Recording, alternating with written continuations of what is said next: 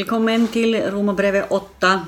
Nu har vi kommit ganska långt i Paulus brev. Och eh, det här brevet är ju ett eh, väldigt älskat brev, ett brev som många, många människor eh, kan valda delar av utan till.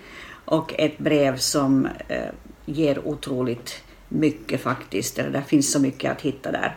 Eh, det är ett brev som talar om eh, vår identitet som troende, om vad det innebär att vara Guds barn, om det hopp som vi äger i himlen, om bön, om Guds plan med oss och om att inget någonsin ever ska kunna skilja oss från Guds kärlek i Jesus Kristus. Så det är mycket där. Och eh, jag ska läsa texten och så ska jag kommentera den lite. Så finns nu ingen fördömelse, vers 1, för dem som är i Kristus Jesus. Livets andes lag har i Kristus Jesus gjort mig fri från syndens och dödens lag. Det som var omöjligt för lagen, svag som den var genom den kötsliga naturen, det gjorde Gud genom att sända sin egen son som syndoffer. Till det yttre lik en syndig människa. I hans kropp fördömde Gud synden, så skulle lagens rättfärdiga krav uppfyllas i oss som inte lever efter köttet, utan efter anden. Det, det som lever efter köttet tänker på det som hör till köttet, men det som lever efter anden tänker på det som hör till anden. Köttets sinne är död, men andens sinne är liv och frid. Köttets sinne är fiendskap mot Gud. Det underordnar sig inte Guds lag och kan det inte heller. Det som lever i köttet kan inte behaga Gud. Ni däremot eh, lever inte i köttet utan i anden eftersom Guds ande bor i er. Den som inte har Kristi ande tillhör inte honom. Om Kristus bor i er är visserligen kroppen död på grund av synden, men anden är liv på grund av rättfärdigheten. Och om anden från honom som uppväckte Jesus från de döda bor i er, då ska han som uppväckte Kristus från de döda också göra era dödliga kroppar levande genom sin ande som bor i er. Vi har alltså skyldigheter, bröder, men inte mot vår kötsliga natur så att vi ska leva efter köttet. Om ni lever efter köttet kommer ni att dö. Men om ni genom anden dödar kö- förlåt, om ni genom anden dödar kroppens gärningar kommer ni att leva. Alla som drivs av Guds ande är Guds barn. Ni har alltså inte fått slaveriets ande så att ni på nytt måste leva i fruktan. Nej, ni har fått barnaskapets ande och i honom ropar vi Abba, far. Anden själv vittnar med vår ande att vi är Guds barn. Och är vi barn så är vi också arvingar, Guds arvingar och Kristi medarvingar. Lika visst som vi lider med honom för att också förhärligas med honom. Jag menar att den här tidens lidanden inte kan jämföras med den härlighet som ska uppenbaras och bli vår. Själva skapelsen väntar och längtar efter att, bli Guds, efter att Guds barn ska uppenbaras. Skapelsen har just blivit lagd under förgängelsen, inte av egen vilja utan genom honom som lade den där under.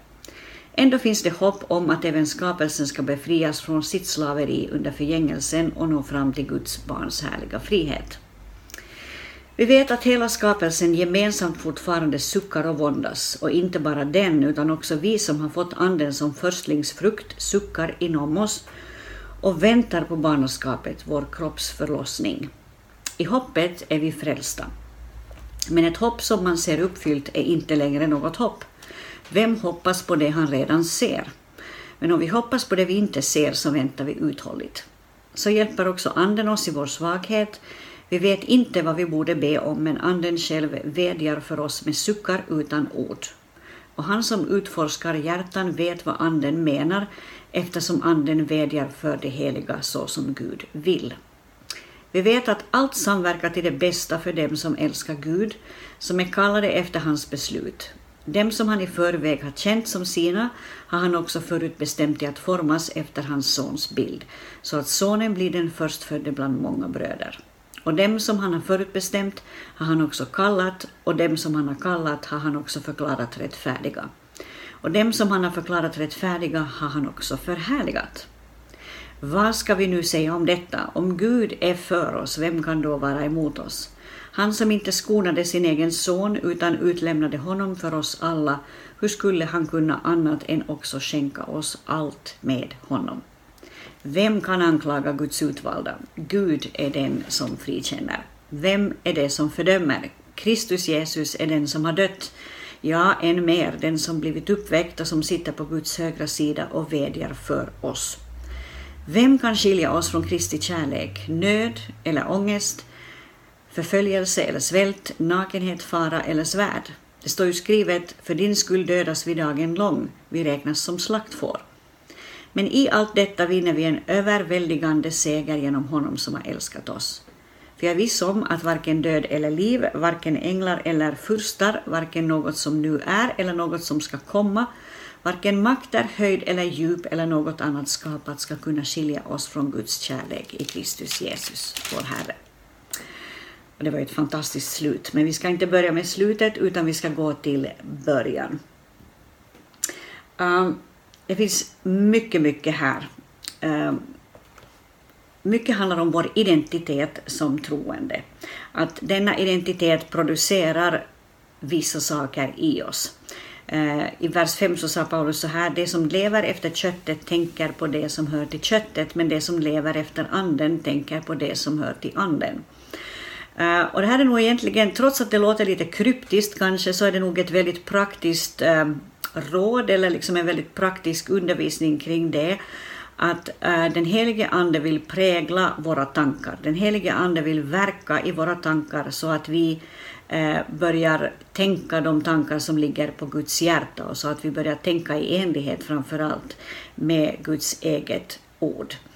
Eh, och målsättningen är ju att vi ska leva, som det står i vers 4, inte efter köttet utan efter anden. Att leva ett liv där den helige Ande får tala in i oss det som ligger på Guds hjärta.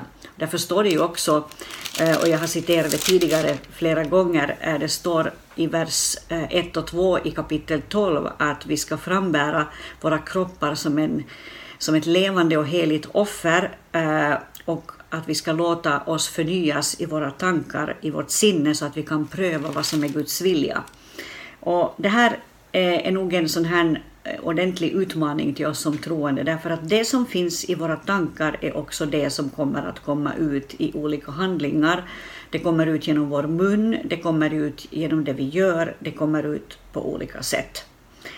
Eh, så våra tankar är inte oviktiga, bara det, att, eller det faktum att de är skyddade av vårt huvud, av det här skalet, så betyder inte att, att vi liksom kan gå, gå omkring och tänka vad som helst, därför att våra tankar formar ju inte bara det vi tänker om andra, utan också det vi tänker om oss själva.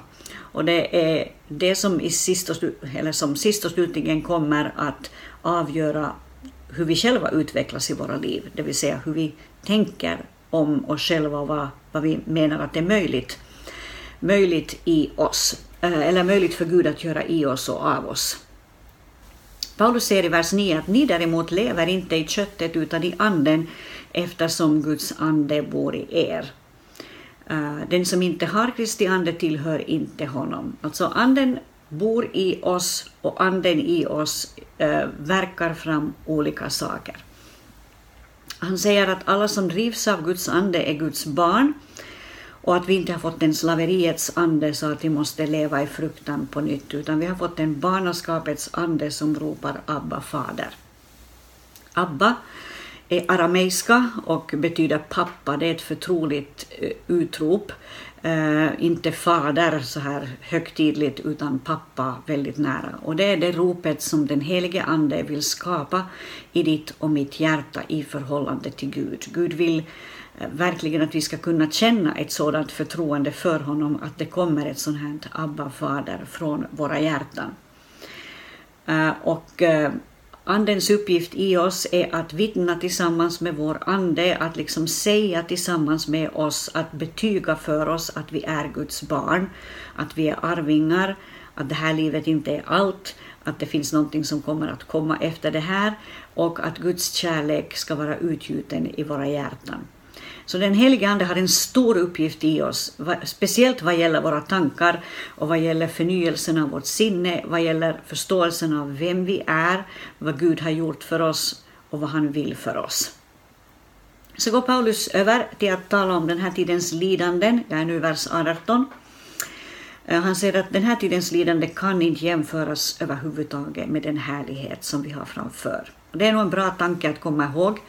Eh, det är många som suckar i coronatider och jag skulle ändå vilja påstå att det här lidandet som vi upplever nu här i Norden på grund av coronan och inte bara i Norden men som världen eh, upplever globalt på grund av coronan, det är nog pikkujuttu i jämförelse med mycket av svårigheter som förföljda kristna till exempel upplever eller eh, fattiga människor upplever i, i brist på mat, i brist på bröd och så vidare. Så det här är nog väldigt, eh, väldigt lite i jämförelse med det. Eh, men han säger i alla fall att den här tidens lidanden, och han talar ju in i en förföljd kristen församling, eller i en tid då kristna förföljs, den här tidens lidanden kan inte jämföras med den härlighet som uppenbaras. Han vill få dem liksom att lift up your eyes, titta lite längre, tänk inte bara på förföljelsen, tänk inte bara på svärtorna, utan tänk på det som Gud har framför. Eh, och så kommer ett lite intressant ord, vers 19. Eh, själva skapelsen väntar och längtar efter att Guds barn ska uppenbaras. Det finns kanske många aspekter, eller hur ska vi säga, det finns liksom många ytor i det här ordet. Eh, men, men när jag läser det här ordet så läser jag det ur det här perspektivet och det är inte alls det enda perspektivet. Men, men jag läser så här att skapelsen, världen, staden, Vasa, där jag själv bor, längtar och väntar på att Guds barn ska uppenbaras. Alltså att Guds barn, att Guds församling ska bli synlig. Och det kanske inte är egentligen den direkta betydelsen av det här ordet, men, men, äh, men jag tror inte att det är på något sätt liksom obibliskt att, att dra till med den tanken, för det finns nog väldigt mycket av ett sånt här gömmande av sig av den kristna församlingen är också i vår tid. Vi är väldigt eh, försiktiga i vår proklamation av Jesus. Vi är väldigt eh, så här tillbakadragna. Eh, vi sysslar med det vi sysslar i våra församlingar, men därutöver, så här synligt i samhället, där finns vi inte. Och här står det, skapelsen väntar och längtar efter att Guds barn ska uppenbaras. Och jag tänker, icke-troende människor sist och slutligen längtar och väntar på att få höra evangeliet. Det finns en hunger, det finns en törst och frågan är var är vi någonstans? Eh, det finns i Domarboken 6, nu ska jag inte läsa det sammanhanget, men du kan läsa det från början av, av kapitlet. Läs om hur eh, Israels barn liksom gömde sig i grottor och hålor eh, under den tiden, det var under Gideons tid. De var rädda för att visa sig, de var rädda för att ta utrymme. De levde i ett samhälle där de var förtryckta.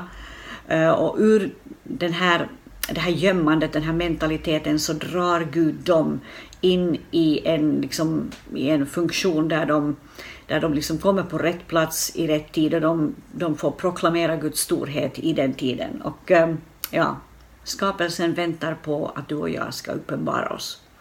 Let's do it. Um, ja, Eh, vi går lite vidare här. Anden hjälper oss i vår svaghet. Ehm, jag har lite bråttom här nu, men jag har haft problem med mm, den här telefonen som jag bandar med, så jag ska inte göra det här så jättelångt. Anden hjälper oss i vår svaghet. Vi vet inte vad vi borde be om, men Anden själv vädjar för oss med suckar utan ord. Jesus kallar den helige Ande för hjälparen. Och hjälparen är verkligen till för vårt böneliv de facto. Eh, vi kanske vet eller antar eller tänker att vi vet precis vad vi behöver och vad vi längtar efter och vad vi skulle tycka att Gud borde göra i vårt liv. Men det står här att, att vi vet inte vad vi borde be om. Det är utgångsläget. Men Anden själv vädjar för oss med suckar utan ord. Anden ber genom oss. Anden vill be genom dig.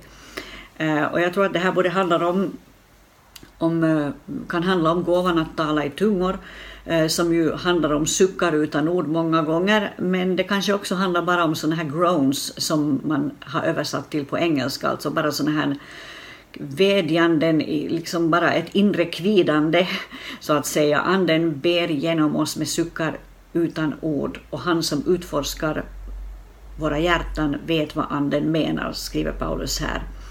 Eh, så jag tror att vi ska inte vara för förståndsinriktade i våra böner. Det är klart att vi får vara det också, men det finns en aspekt av bönelivet där vi får öppna för den helige Ande till att be genom oss med suckar utan ord. Och vi behöver inte fatta vad vi ber, eh, men Anden vet vad som behövs och Anden har nog förr kunnat be genom människor och skapa stora ting.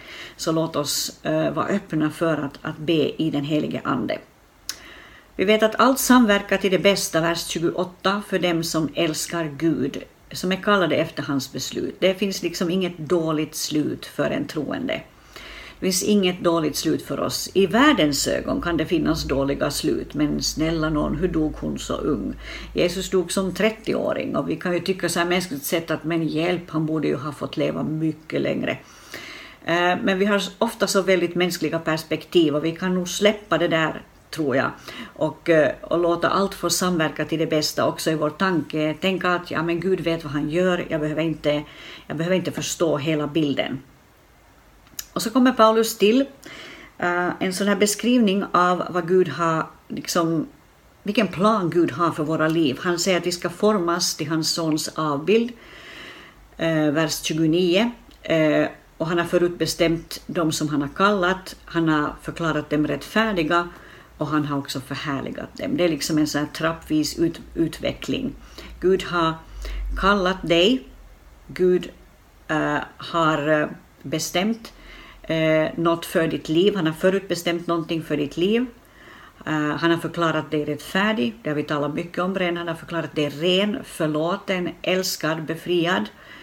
Uh, och han vill förhärliga dig. Han vill uh, göra dig till en avbild av sig själv.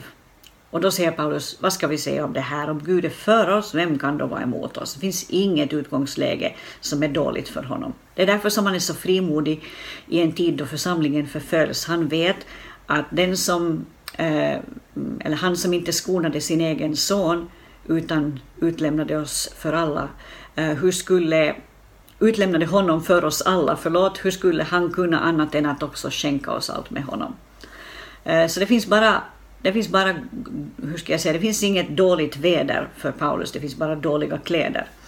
Eh, på den tiden fanns det kanske också dåliga kläder tyvärr, men, men i hans attityd så, så är han väldigt positiv. Vem kan vara emot oss? Det här, det här kan bara sluta bra, det är så han tänker. Vilken attityd! Och den har du rätt att ha. Vem kan anklaga Guds utvalda? Gud är den som frikänner. Eh, vem kan skilja oss från Kristi kärlek? Ingenting, ingen upplevelse, ingen erfarenhet, ingenting som pågår i ditt liv, ingenting du råkar ut för i ditt liv kan någonsin ever skilja dig från Guds kärlek. Inte nöd, inte ångest, inte sjukdom, inte makter, höjd, djup. Ingenting skapat kan skilja dig från Guds kärlek. Och det där är nog någonting att sätta i, i praktiken, att liksom sätta sig ner mitt i de omständigheter som man är mitt uppe i. Till exempel mitt i cytostatika behandlingar som jag var i för två år sedan, eller mitt i, i en problematisk situation med, med man eller barn eller vad som helst. Bara sätta sig ner och be om att Gud, låt din kärlek som är starkare än alla de här omständigheterna bryta igenom så att jag förstår att ingenting kan skilja mig från din kärlek i Kristus Jesus. C'est. That's all. Det är allt. Uh, så återkommer vi om en vecka och då går vi in i ett budskap om det så kallade sanna Israel i Romarbrevet 9. Men eh, tills dess, tugga på det här och läs själv. Läs långsamt och låt det gå in i ditt hjärta.